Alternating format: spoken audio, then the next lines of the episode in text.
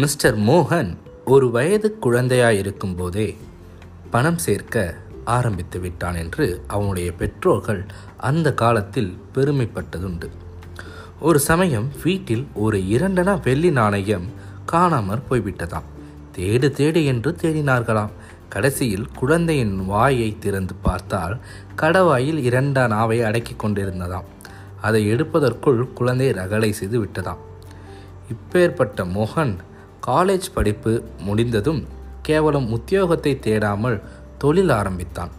அவன் ஆரம்பித்த தொழில் ஏஜென்சி வியாபாரம். எந்த ஊரில் எந்த சாமான் தயாராகிறது என்று தெரிந்து கொண்டு அதற்கு ஏஜென்சி எடுத்து விளம்பரம் பண்ணி சில்லறை கடை வியாபாரிகளுக்கு விநியோகிப்பது. ஓடாத கடிகாரம் முதல் தலைவழுக்கை தைலம் வரையில் எத்தனையோ சாமான்களுக்கு மோகன் ஏஜென்சி எடுத்தான். இவற்றை விளம்பரம் செய்வதற்காக முதலில் கேட்லாக்குகள் அப்புறம் பஞ்சாங்கங்கள் டைரிகள் கேலண்டர்கள் இப்படியெல்லாம் பிரச்சுரம் செய்ய தொடங்கினான். மோகன் பஞ்சாங்கம் வெகு சீக்கிரத்தில் பிரசக்தியாகி வேறு எந்த பஞ்சாங்கத்தையும் விட மோகன் பஞ்சாங்கத்தில்தான் அம்மாவாசையும் தியாஜ்யமும் அதிகம் என்ற பெயரை பெற்று விட்டது மோகன் கேலண்டர் என்றால் ஜனங்களிடையே அடிதடி உண்டாவது வழக்கமாயிற்று. அவ்வளவு கிராக்கி. மோகன் டைரியில் மாதத்துக்கு முப்பத்தி மூணு தேதி என்ற புகழும் உண்டாயிற்று. சாதாரணமாக இம்மாதிரி வியாபாரத்தில் நாலனா சாமானுக்கு மூணரை ரூபாய்க்கு மேல் லாபம் வைப்பதில்லை. யாதலால் பணம் வந்து குவிய தொடங்கியது. பணம் குவியும் மிஸ்டர் மோகன் பணச்செலவுக்கும் வழி ஏற்படுத்தி கொண்டு வந்தார் கிளப்புகளில் அங்கத்தினரானார். பார்ட்டிகள் கொடுத்தாள். பெரிய இடத்து சிநேகிதங்கள் ஏற்பட்டன. குதிரை பந்தயத்துக்கும் போனார். ஒரு தடவை கார்ப்பரேஷன் தேர்தலுக்கு நின்று பிரமாதமான தோல்வியடைந்தார். மகத்தான வெற்றிகரமாக ஓடிய ஒரு தமிழ் டாக்கியில் பங்காளியாகி போட்ட பணத்தில் பாதியை இழந்தார். ஜனங்களுக்கோ வர வர ஓடாத கெடிகாரங்கள் வழுக்கை தைலங்கள் எலக்ட்ரிக் ஜீவசக்தி மாத்திரைகள் இவற்றையெல்லாம் மோகம் குறைந்து வந்தது. கடைசியில் மிஸ்டர் மோகன் தம்முடைய பொருளாதார நிலைமையை கவனிக்க பார்க்க வேண்டிய அவசியம் ஏற்பட்டது. கவனித்து பார்த்ததில் நிலைமை பேப்பர்ஸ் தான் என்று தெரிந்தது. நிலைமையை சீர்திருத்துவதற்கு சம்பாத்தியத்தை அதிகப்படுத்துவதற்கே உடனே ஏதாவது செய்ய முயற்சி செய்தாக வேண்டும்.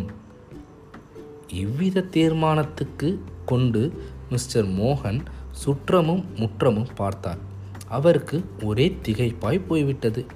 யுத்த ஆரம்பத்திலிருந்து பலர் பல வகைகளிலும் ஏராளமாய் பணம் பண்ணி கொண்டிருப்பதை கண்டார். சிலர் மிஸ்டர் கான்ட்ராக்டில் பணம் பண்ணியிருக்கிறார்கள். ஒருவர் ஊரிலுள்ள ஒட்டை தகரங்களையெல்லாம் சேர்த்து வைத்திருந்தார்.